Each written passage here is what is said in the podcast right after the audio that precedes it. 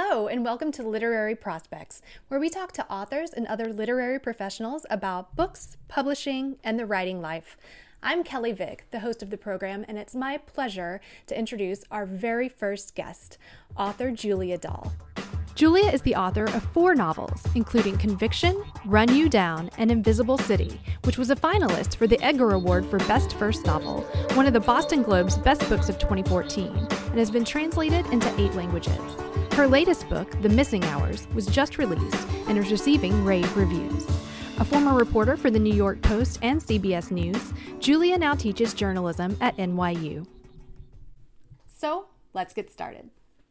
Julia, thank you so much for joining me on the inaugural episode of Literary Prospects. I'm really excited to have you here. And your new thank book is amazing.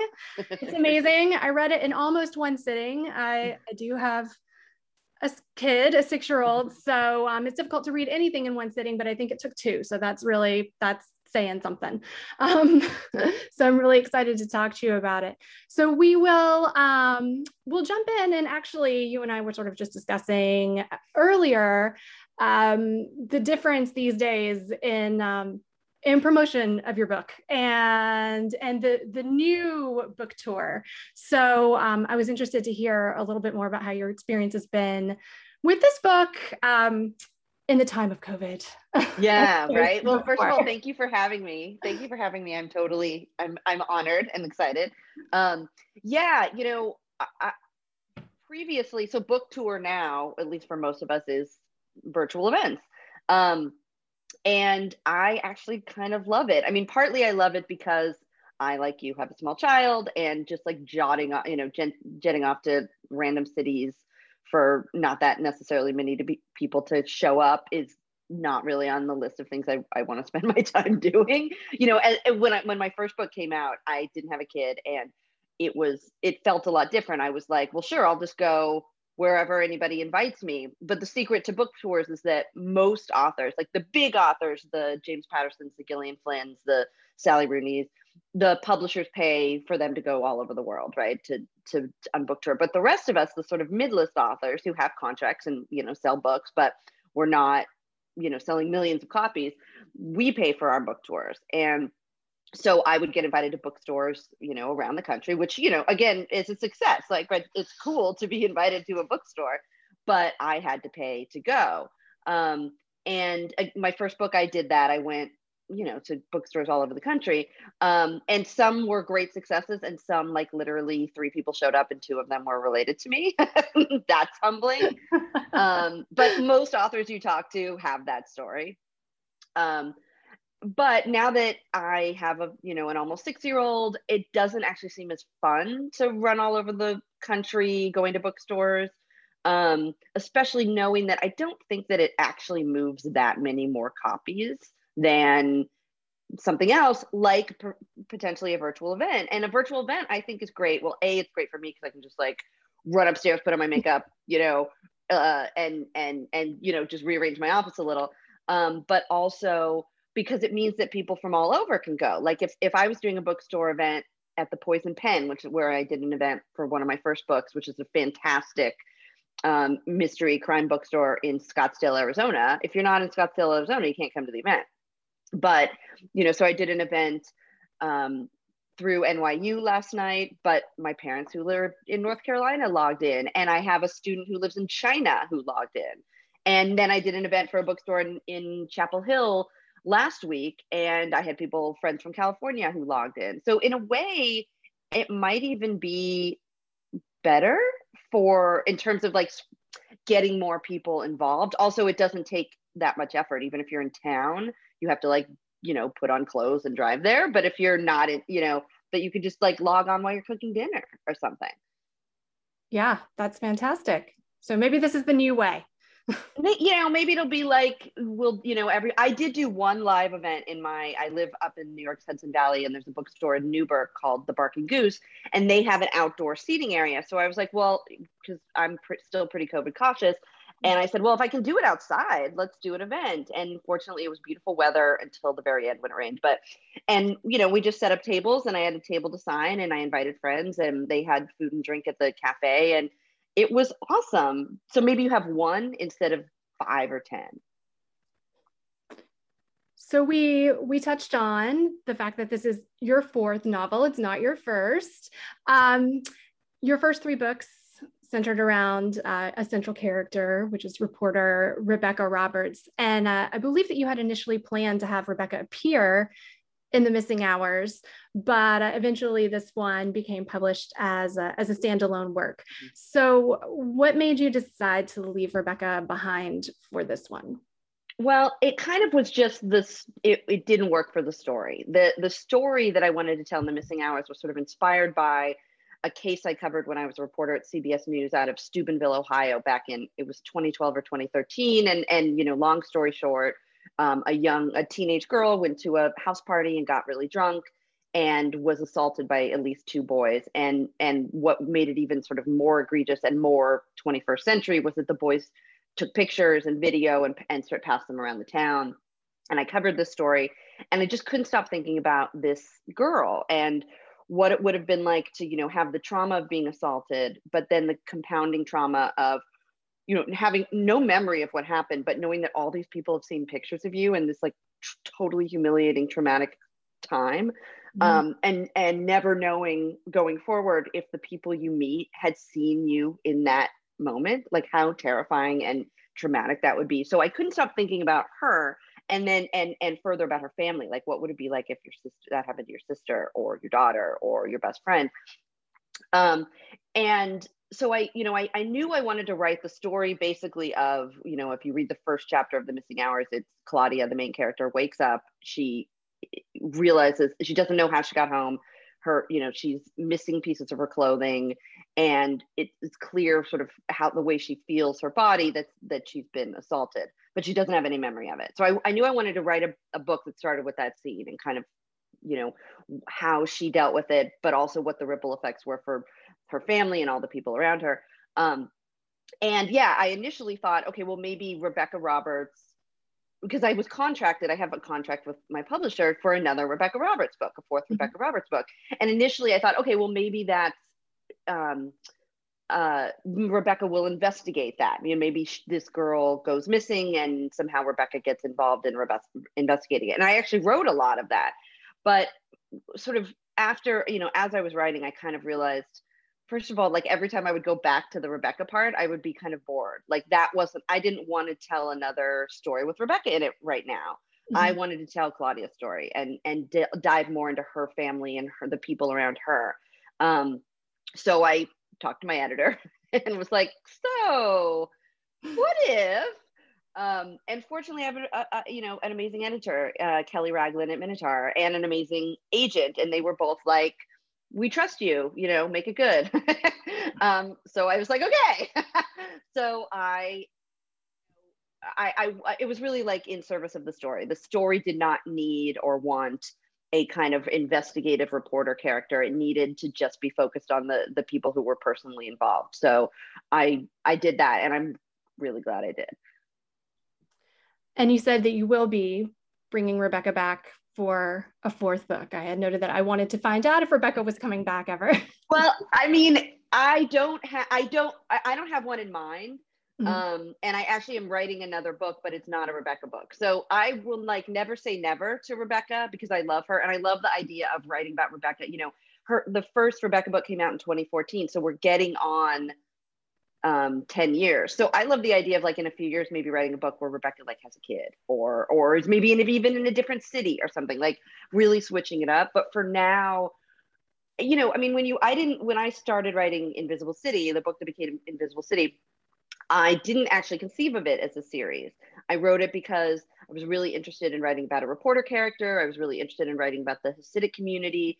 Um, but after almost 10 years of writing about it i was i just sort of was like okay i'm interested in spending my time on other things. My brain my you know i wanted to because when you're writing a book you you live with those people in your head as much as you live with the people you live with.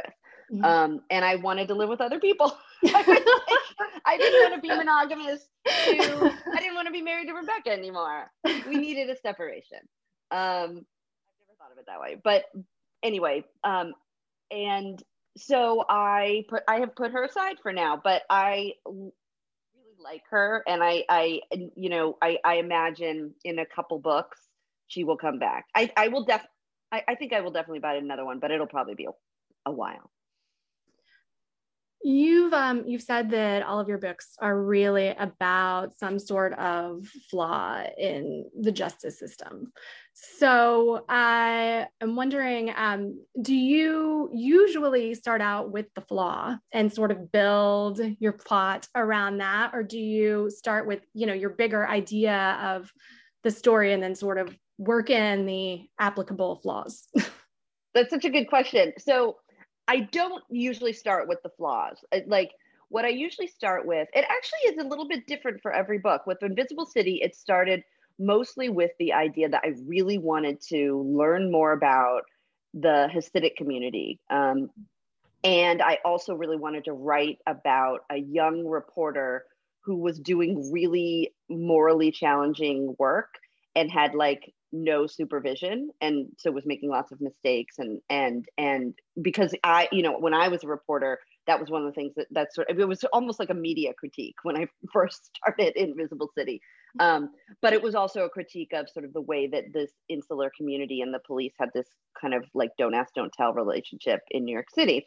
Mm-hmm. um, and that was the first book. The next book was really I if you've read Invisible City, you know that the sort of ghost character in the book is is Rebecca's mother who abandoned her when she was a small child. And as I was writing Invisible City, I thought, I really want to know what happened to the mom. Like what why did she abandon her? Where did she go? And that was sort of the crux of the next book, although it was also married with the idea that while I'd been in, in reporting Invisible City, because I really had to report in order to write this novel about a community that I was not a part of.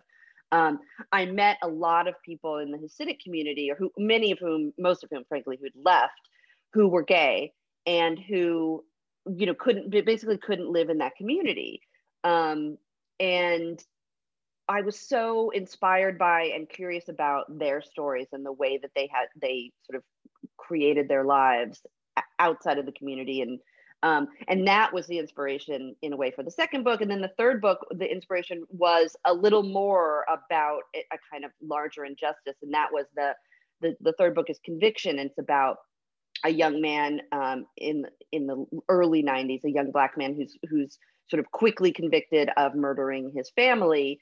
Um, and rebecca sort of gets a note from him 30 years later saying like i didn't do this please help me and that was inspired by just the like barrage of wrongful conviction cases that we started seeing in the in the mid to the mid and late 2000s 2000s 2000 early 2010s um, starting with you know one of the one of the big cases was the Central Park Five. These these young boys who'd been convicted of raping and beating a woman in 1989, and they were exonerated.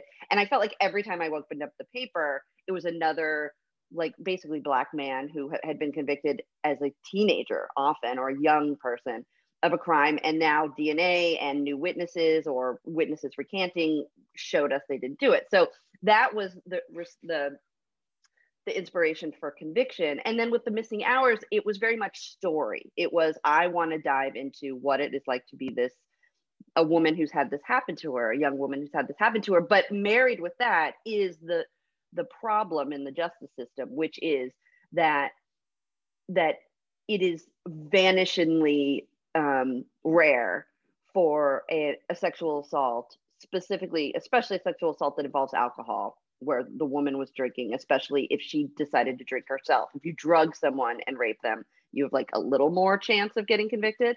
Um, but the the just the fact that that those cases are almost never get to trial and to a conviction and what and, I, and so I, I wanted to sort of dive into what it's like as a woman to know that like this happened to you and you but but the character of claudia is pretty savvy, right? She's a wealthy, privileged, educated woman in New York City, young woman in New York City. And like as soon as this happened to her, she knows like nobody's gonna believe me. It's not like I'm gonna be able to walk into the police station and be like, those guys wronged me, put them in jail. Like it's not gonna work like that. Mm-hmm. And so I wanted to sort of explore what it is like in this time when a lot of women know that something like this could happen to them and they're not likely to get any kind of sort of quote unquote justice from the justice system. So what do you do and for most of the missing hours you stick with three main points of view which are claudia the victim edie uh, her sister and trevor who is a friend of claudia's who gets sort of roped into into helping her out with this whole thing. But there is um, a brief, sort of a brief part, I think in part three, where you do um, slip into the POV of uh, the perpetrators of this crime and the, you know, the father attorney and i won't give too much away but um, i was interested in your decision to do that and how you chose to include and felt that it was important to include those points of view uh, as right. well well there's a, a, several reasons. One is that I really love reading books where you get multiple points of view, and I really love reading books where you get the bad guy's points of point of view. Right? I feel like you learn something about a crime when you when you get a minute with the bad guy. Mm-hmm. So I I mean part of it was just this is the kind of book I like to read, and I I always try to write a book that like I'm enjoying reading at that time. Like for this book, I really wanted it to be like short, like kind of punch you in the face, short chapters, fast paced, because that was what I wanted. And I think some of that was the pandemic, right? Like my attention span was just shot. Um, but I also really wanted this book to be not just about the the effect of a sexual assault on on the sort of victim whose body it's perpetrated on, but the ripple effects and the fact that that a sexual assault is going to affect the perpetrators and it's going to check, affect their families and it's going to affect people even beyond them. And so I wanted to sort of acknowledge that truth in part and that was one of the reasons that i gave them each you know like basically a chapter um, but i also wanted one of the things that i wanted to do with this book and i mostly do this through trevor but but through the sort of perpetrators i really was interested in talking a little bit about or really more exploring and asking questions about masculinity young men in this day and age um, and you know i have a son um, who's six and I need to help him become a good man, right? Mm-hmm. And I have, you know, my best friend is my husband, who I have lived with now for 15 years. So, in a way, like I spend most of my time with the males of the species. And yet, mostly what I've written has been women. Um, I, I, have a sister, you know, you know, my roommates before my husband were all women. I am a feminist, like, so, but, but as especially I'm starting to raise a boy, I'm thinking a lot more about what is it like to be a young man? How and where do young men sort of quote unquote go wrong? Um, and then also, and, and and I and and you know very specifically around the issue of sexuality, right? Like you know I remember what it was like to be a teenage girl and like starting to experiment with sex and starting to sort of come into my own sexually. Um, but I don't really know what that was like as a young man and you know i mean you know if you're straight and i'm straight the you know i was mostly dating i was i was dating men so mm-hmm. i had to like my sexuality was entwined with dudes right but i didn't really know what was going on with them you know they were just like they you know they were they, they were just part of the dance um but i but a few years ago i had a conversation sort of just randomly with my husband and we were talking about this like about you know just being learning or going into life as a sexual person. And he talked about how when he was a teenager, it was confusing to him that you know, or that he felt sort of a little bit unsure because he felt like well, women, you know, the girls want you to be nice and hold their hand and give them flowers and ask them to the prom, and but they also really like the bad boy, right? Like mm-hmm. you're also supposed to be that sometimes. And he was like, it was confusing. I didn't know what am I supposed to be, and as when you're, uh, you know, what do they want me to be?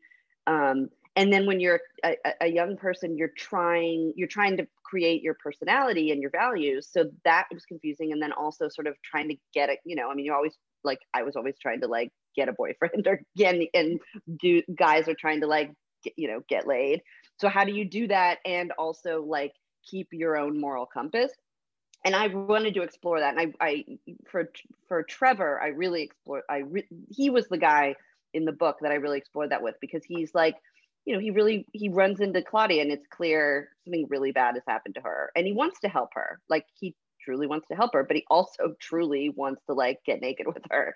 And he can't not feel that way. Like that is just how he feels. But so he's always sort of fighting that because he knows like he can't like make a move or anything like that. That would that would be wrong.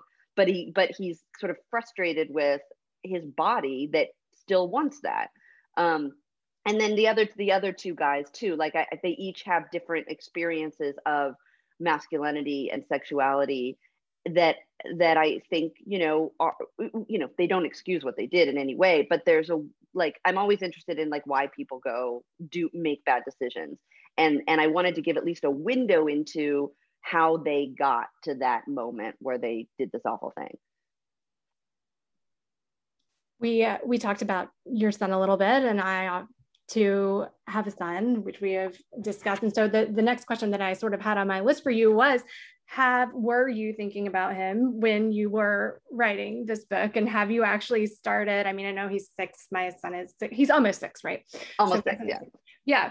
So i mean have you do you feel this responsibility to start teaching him like about consent and these using these kinds of words at this age because I do I feel like yeah. I'm like yeah. telling him when he's on the playground wrestling around don't touch anyone's body unless you know unless they give consent and that's exactly yes. what i do exactly like like so and you know and this i'm i'm learning because i didn't have brothers little boys love to like just tackle each other and wrestle and they're you know and and so i'm and and sometimes they'll do that like to little girls who are like no. And so you know big thing is no means no. She says no stop touching. If he says no stop touching walk away. So that's important obviously. Yes. And and then we do i have used and will continue to use the word consent because i think it should just be part of his vocabulary and and part of how he he um, knows to interact with the world. And and exactly that i like you know, uh, I, I, he, we were like, uh, we were at the park with some friends, and he has this one friend. They're very, you know, they adore each other, and they both. I mean, they'll like literally wrestle on the lawn for thirty minutes, and it kind of looks like they're attacking each other. But then you look closer, and they're smiling. You yes. know, so like, all right, you know, I, and so I'll say, as long as he consents to wrestling with you, that's fine. But if he set, starts to say no, then you have to stop. So mm-hmm. yes, absolutely. I think the word consent, like just, it's just you know and it's a simple thing. It's not it's not necessarily about sex. It's like if you know if someone if you if you are going to touch someone they need to have given you permission. Right. or you know or you need to ask permission. That is a normal and should be a normal thing. So yes very much so. Because right like uh, from a woman's point of view that's something you know i mean if i had a little girl i would probably have to be teaching her when she's a little older to do things like be careful, you know, about getting drunk in public places. Make sure your friends are with you. Walking home alone. That stuff that sucks that we have to be taught. But I mean, you know, I was taught to like walk home with my keys in my hand in case somebody came behind me and I could like poke them. You know, I was taught that at 10 probably. Um and it and it sort of sucks, but I would still be doing it for my daughter because my my goal would be to keep her safe. And with my son, you know, my goal is also to keep him safe. But it, it it's like a different kind of safe, right? Like safe, and you know, he he I know that he's already like a sort of strong kid, right? And so I know that like the thing that he needs to be safe from is not necessarily like other people hurting him but how he interacts with other people and and so that he isn't perceived as somebody who's aggressive or somebody who's overstepping the bounds, right? Oh, it's complicated.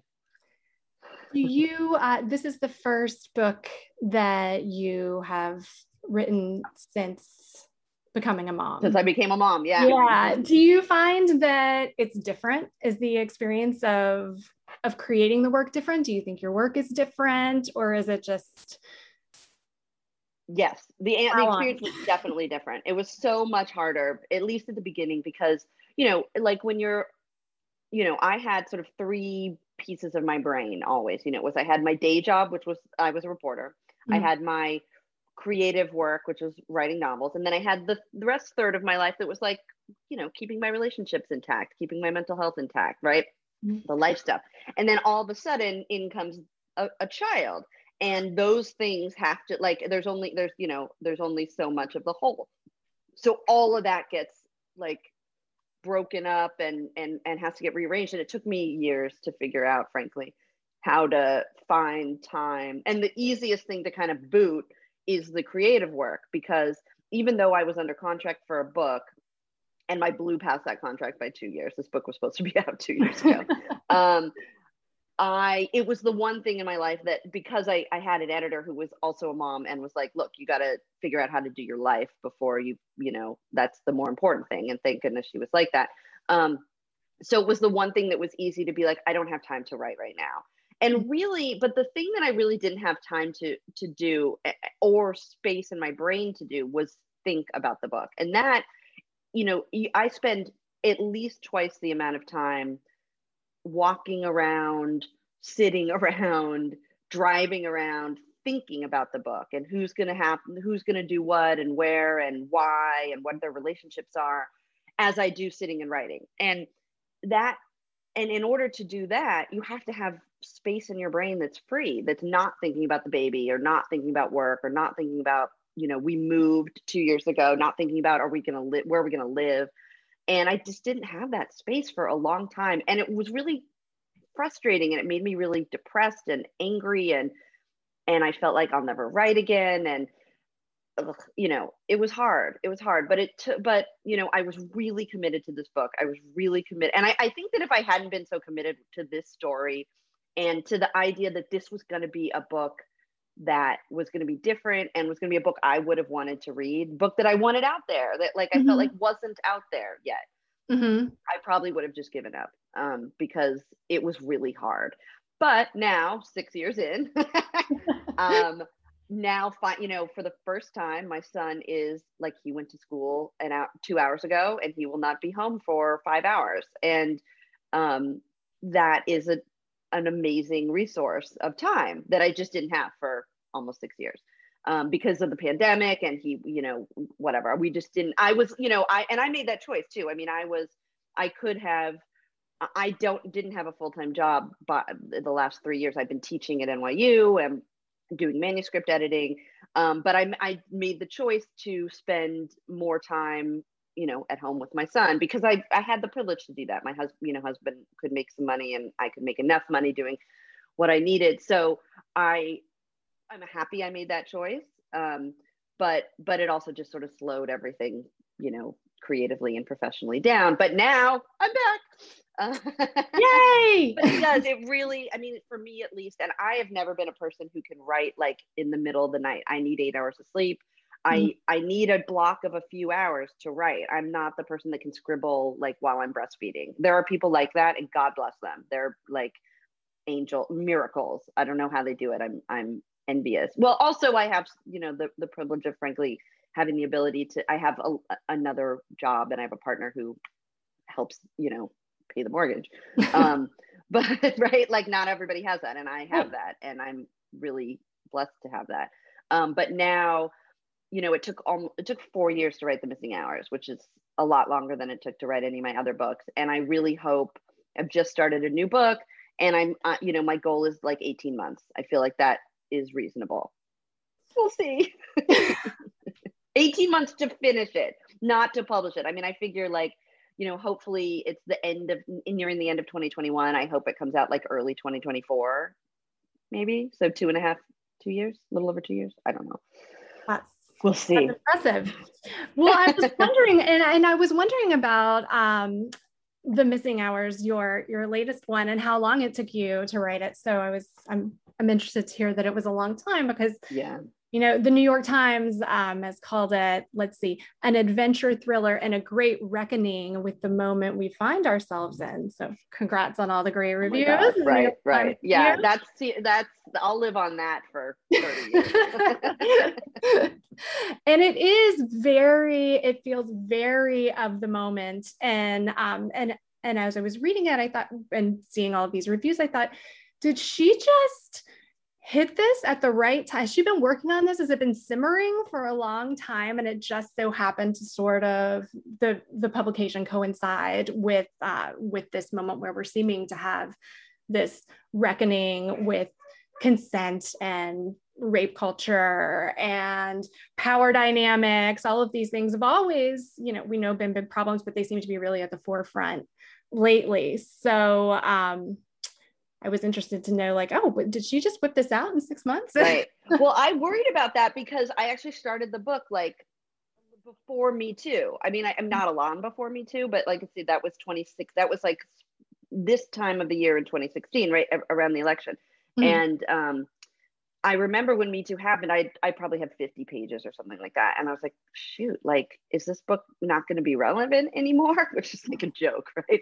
Um, but but I mean, yeah, that's the sad thing is like like it's just as relevant, maybe even more so as it was five years ago. I mean, and honestly, I think it's going to be relevant for a long time. Like, you know, w- until we figure out, I mean, uh, sexual assault is never going to go away. Crime is never going to go away, right? You know, you hope that you make a dent in the numbers, and we have, right? I mean, like the the you know, it is safer to live in the United States for I guess not for everybody. That's really actually the, the huge caveat. But at the very least, like the crime rate has gone down significantly overall since even the 90s, right? Um, but, I think that like, you know, the only way we make a dent in rape culture is men, right? You know, I mean, what, that's not actually true because women are, are part of rape culture, right? Like there's so much, that's not true. Let's forget that I said that. Um, you know, so much of this was actually something that I, I heard Megan Abbott talk about. Her new book, The Turnout, is at some level, it's about like two sisters and a sort of man comes and you know things blow up. And and one of the things she talked about um, as being inspiring or being an inspiration for the book was this podcast called dirty john. Did you listen to dirty john? Or there was also a tv show. Yes i remember see i've i've meant to listen and watch but i haven't yeah, so I listened to the podcast, but I didn't watch okay. the show. And and basically, it's like long story short, it's about a guy, uh, like a kind of Casanova guy who cons a whole bunch of women. And the thing that she found interesting and took as like sort of a germ for her next book was the way the women involved like turned on each other and and were just awful to each other about like how could you fall for this guy or what you know and and that's part of rape culture right is the way women look at each other and say well if she hadn't gotten so drunk or what did she expect at the bar by herself or something like that right? Like that's the same attitude that gets us to the idea that like a jury's not going to convict a guy if you brought him home um, of your own volition and then he raped you right? Um, so i you know and i think that you know i wanted to really talk about that in this book. I wanted to like force people to recognize that you don't have to be a saint to deserve not to be victimized or to deserve justice, right? Like Claudia is not, and that was one of the things that I really wanted to do with this book, is Claudia is not an easily likable person at all. Like she is rich and white and privileged, and she's kind of a snob, and she's frankly kind of like clueless about the way, you know, anybody who isn't in her fabulous upper, you know, Manhattan life lives. Mm-hmm. Um, but and she's you know she's one of those girls on instagram who posts like bikini pictures and stuff like that right? But that doesn't mean that she deserves to get raped right? And and i but and i wanted to challenge readers to sort of be like i don't really like you know there's a lot i don't like about her but she still deserves justice and she still deserves to be safe in her body. Um you, you know those are those are questions i feel like maybe we're we're getting better at addressing that like you don't have to be perfect to get justice or to be safe. All right, hold on one. Let me make sure. Oh, nope, I'm not muted. Okay, great. we are um, we're sort of coming towards the end of our time. So before, but before I let you go, um, I would really like to do a sort of quick fire round of some like general writing and craft questions if you're up for it. So, sure. um, the first one, which I'm sure you probably get all the time, but I like to ask everyone, um, is how did you get started? How did you get started writing? How did, yeah. Uh, so, I started writing fiction and nonfiction at the same time. I was a senior in high school. My mom was like, You're good at writing. You should join the paper. So, I joined the paper and it was really fun. And right about the same time, I met a really cool girl in, I grew up in Fresno, California, named Katie Kuzmar, who had really cool hair and really cool outfits. And she used to, she always had a notebook with her and a pen. And she was always just like writing little little poems or little observations. And I thought, that's cool. So I bought a notebook and a pen. And like I've never been without that notebook and pen. Um, so I just sort of I loved playing with words. I loved, you know, it was a great marriage writing of my love for words and writing. I'd always read, you know, constantly had a book in hand. My mom's motto my whole life was bring a book wherever you go, bring a book. And um, but I also am a really nosy person. I really want to know what's going on in people's lives and, you know, try to climb inside their heads. And writing was like the perfect marriage of that, right? I could kind of imagine my way into people's lives. Um, so, but, you know, and then I went to college and we didn't have a journalism or really a creative writing major. So I just like did it on, you know, I worked for the school paper. I took a couple, couple creative writing classes and enjoyed them and then I, you know, I knew I wanted to be a novelist. Like that was the dream, right? But I knew that, like, first of all, I didn't have a novel when I graduated high school, and and I was like, I don't think you can just like make a living. Even I, I knew even then that making a living as a novelist is like very hard. So I was like, all right, I'm I'm gonna work in media. So I got jobs in in magazines and women's magazines, and then at at um, and then at, at the New York Post, and finally CBS News. And but throughout this i was always writing fiction. I wrote a novel in my early 20s that's in a file somewhere on an old computer that i couldn't find an agent for. I you know i couldn't sell it. I wrote another almost a whole nother novel that i abandoned and then you know so i spent some time really focusing on journalism writing. And really i think that that i never stopped thinking about fiction but the writing the writing every day as a reporter as a as a reporter most it was at the new york post that i sort of restarted being a fiction writer forced me to recognize a couple things that i think are really important about fiction writing that that sometimes if you if you're just in fiction you don't remember. Um, one is that this story is paramount like what do you what story are you trying to tell and it doesn't have to be a super plot driven but it could just be how this person reacts to this event, right? Mm-hmm. But that focusing on that and this and focusing on and privileging the story was really important. That and that you have to do in journalism, right? Like just tell me what happened. Mm-hmm. Um, and then also the the importance of economy of words that that you, most people are not super interested in how you know beautifully you can describe the sky you know um, or if they if you get you have to earn that big, you know, fancy description of the sky. But what people want are nouns and verbs. Who thought what? What happened? Why? And figuring that out made me a better fiction writer. But but in terms of like the actual like how did I get an agent? Um, it was a little bit. It was the it was luck and a little bit of who you know i was my very first job out of college back in 1999 was i was a fact checker i was an intern and then a fact checker at entertainment weekly and um, one of the people who was like just a notch above me was this girl named Gillian Flynn. And I used to like make her photocopies and chat with her, and she was nice. And then 10 years later, I wrote a novel, and she, I had seen her books on the shelves. I mean, this was before Gone Girl, so it was before she mm-hmm. was like the biggest writer in the world. Mm-hmm. Um, but I saw her first book, Sharp Objects, in a in a Barnes and Noble, and and I remembered, oh, Gillian, that's the girl from Entertainment Weekly, and I picked it up, and I thought, this is the kind of book I want to write. Like it really was an inspiration to me to be like, if she can do it, I can do it. You know, like we work together. So I, I wrote my book, you know, and it was eight or nine years later, and I just emailed her, like, I, or maybe I even found her on Facebook and sent her a message, and I was like, hi, I don't know if you remember me, I was an intern. Um, I just wrote a novel, and I wonder if you have any advice and she messaged me back and said, "Oh, you, you, know, I gave her like the three sentence pitch for what my book was, and she said, "Your book sounds interesting. I mentioned it to my agent. Why don't you give her? Why don't you send her 50 pages?" And I got my agent. So it was like, and and you know, in my previous novel, I had queried a zillion agents, and they'd all rejected me. So I think the book was better, but also I just got really lucky, and Gillian Flynn is a really nice person. How do you keep your writing organized? when I just rolled my eyes. It's really hard.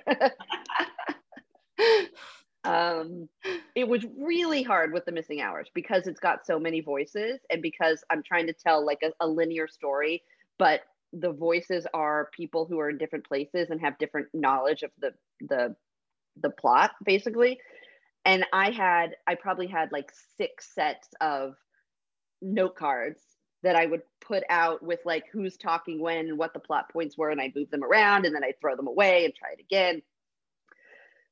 it was really hard. I will it, it's going to be a while before I write a book with that many points of view again because it's it's tough to keep it organized. I had to just keep plugging away and moving pieces around and I can't tell me well like this book is kind of it's kind of a short book. It's like 65,000 words and I have more than 70,000 words in an outtakes file of stuff I wrote that is no not that's not in the book. So I would write a chapter in like Edie's point of view and then realize no this this needs to be told from Claudia's point of view. So I'd have to rewrite the chapter from somebody else's point of view.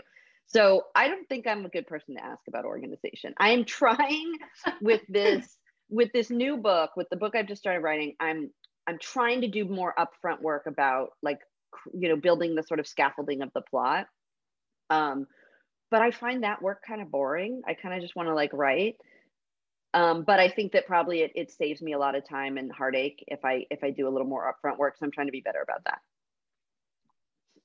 That was actually the next question is do you sort of start out with, you know, the plotter or pantser? Right. Do you just kind of like sit down at your desk and write what you think about writing for that day? Or do you have this whole thing like built in your mind and you just choose where you're going to dive in? for this one and for most of the previous ones other than the missing hours because the missing hours is not a like my other books especially the first two were very more traditional kind of murder mysteries like the first there's a body on the first page and you figure out who did it in the end um, and the missing hours is very much not that so it didn't have that built in you know like kind of uh, trajectory.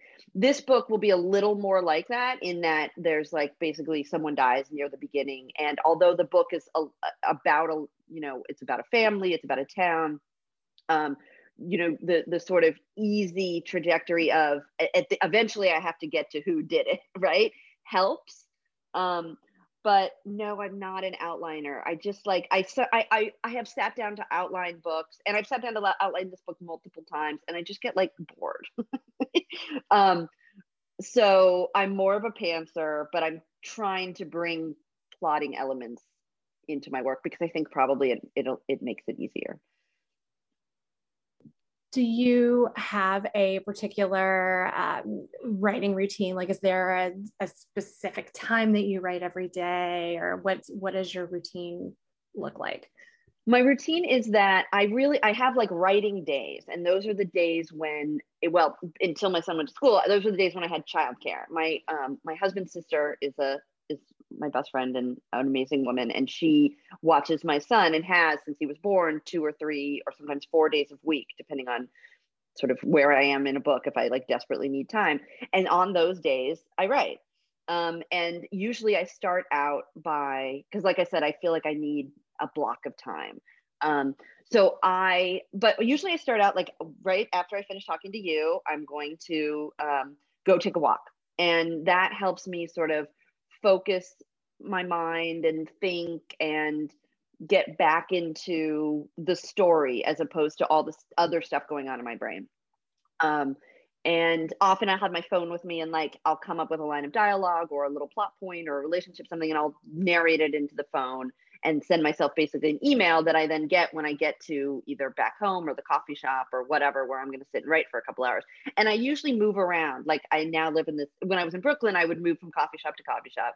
And now that I live in the small town, there's one coffee shop and there's a library and there's my house. And so I kind of, I'll write somewhere for an hour and a half or so, and then I'll take another kind of stretch and take another little walk, write somewhere for another hour and a half or so. Um, and those are the best days in the world. Like they're just where i, I love even when they're frustrating and i write 100 words you know um, they really feel like days where i'm not the most myself but like where i'm like accomplishing something. And and it's just fun you know i mean if you writing can be really really really hard but but when you get the chance to just be with yourself and the characters it's it's sort of magical and it feels like it's such a privilege to be a published author you know? I mean i i am not the gillian flynn. I you know i my books sell okay you know but but but i get to publish them. Like that's a you know the 17 year old me with the notebook if i could have seen me now in my 40s i published my fourth book the new york times liked it. Like you know it's it's pretty it's pretty great. And i and and on the days when i'm really frustrated with the writing or something else i i try to remember that and just go like you get to do this you know you, you you're writing another book and you're going to write another one after that. That's awesome.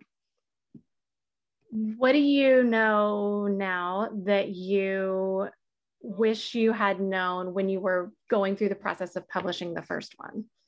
Oh that's a great question. Um you really have to take it all in hand. You can't rely, you know, as much as like my publisher has been great, um, but you can't rely on like just the publicist and the marketing person. They have 10 books or X number of books that they're focused on. You're the only one who cares about your book as much as you do, you know, I mean, this is your life for years. So, you know, I for the missing hours took in hand a lot of like i mean i emailed everybody. I was calling bookstores you know let me tell you about this book that i've got. I'll send you book plates.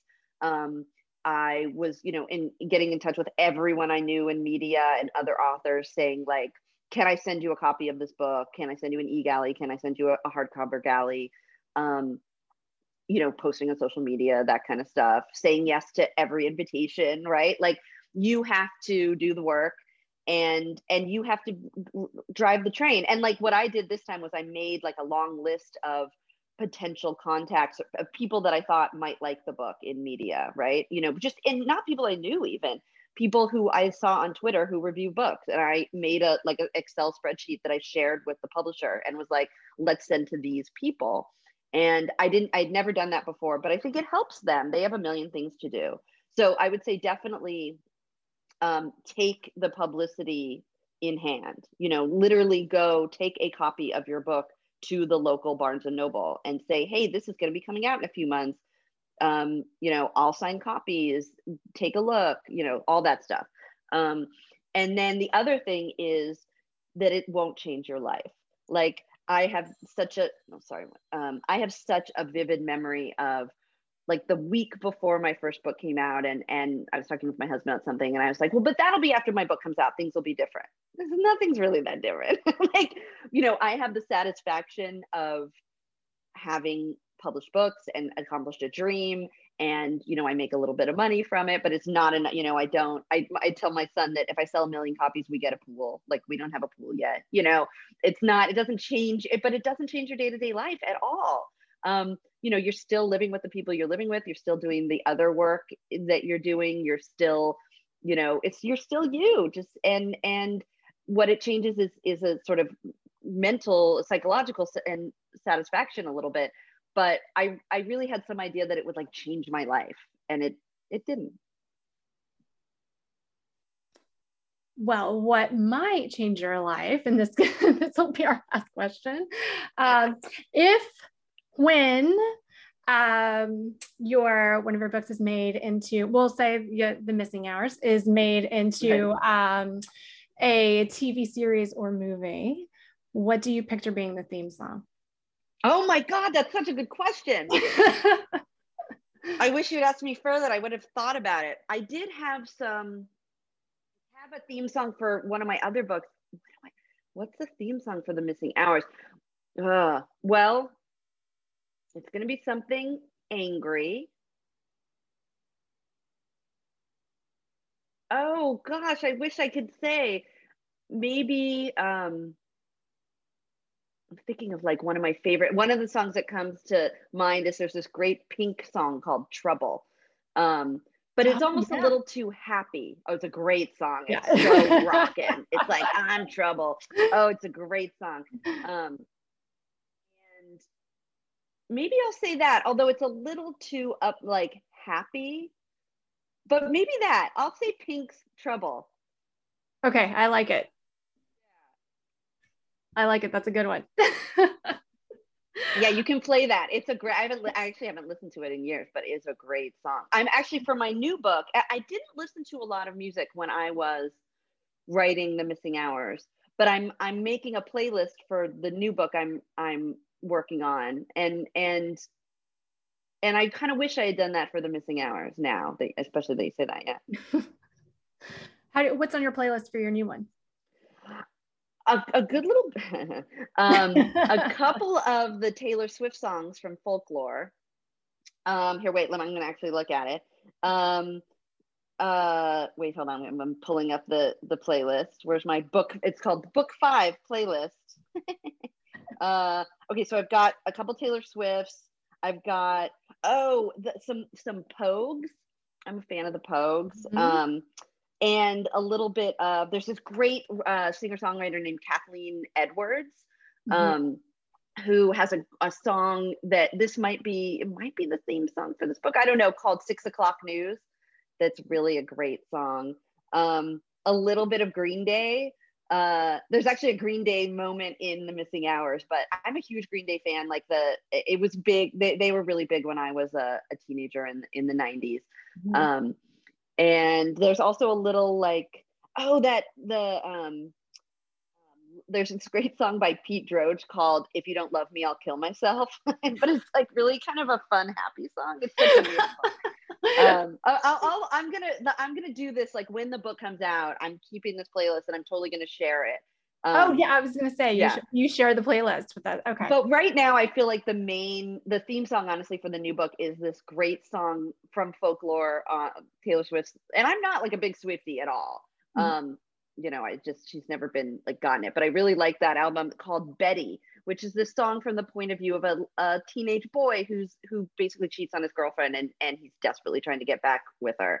And the new book that I'm writing is told mostly from two points of view: a mother who's like in her 40s and a son who's in his 20s, and um, and so so i'm doing that male point of view again which i'm really excited about. Again like i feel like i'm not sure if i would do that so much if i wasn't the mom of a son and you know my best friend was uh, my husband um, but i'm really excited to write a guy again.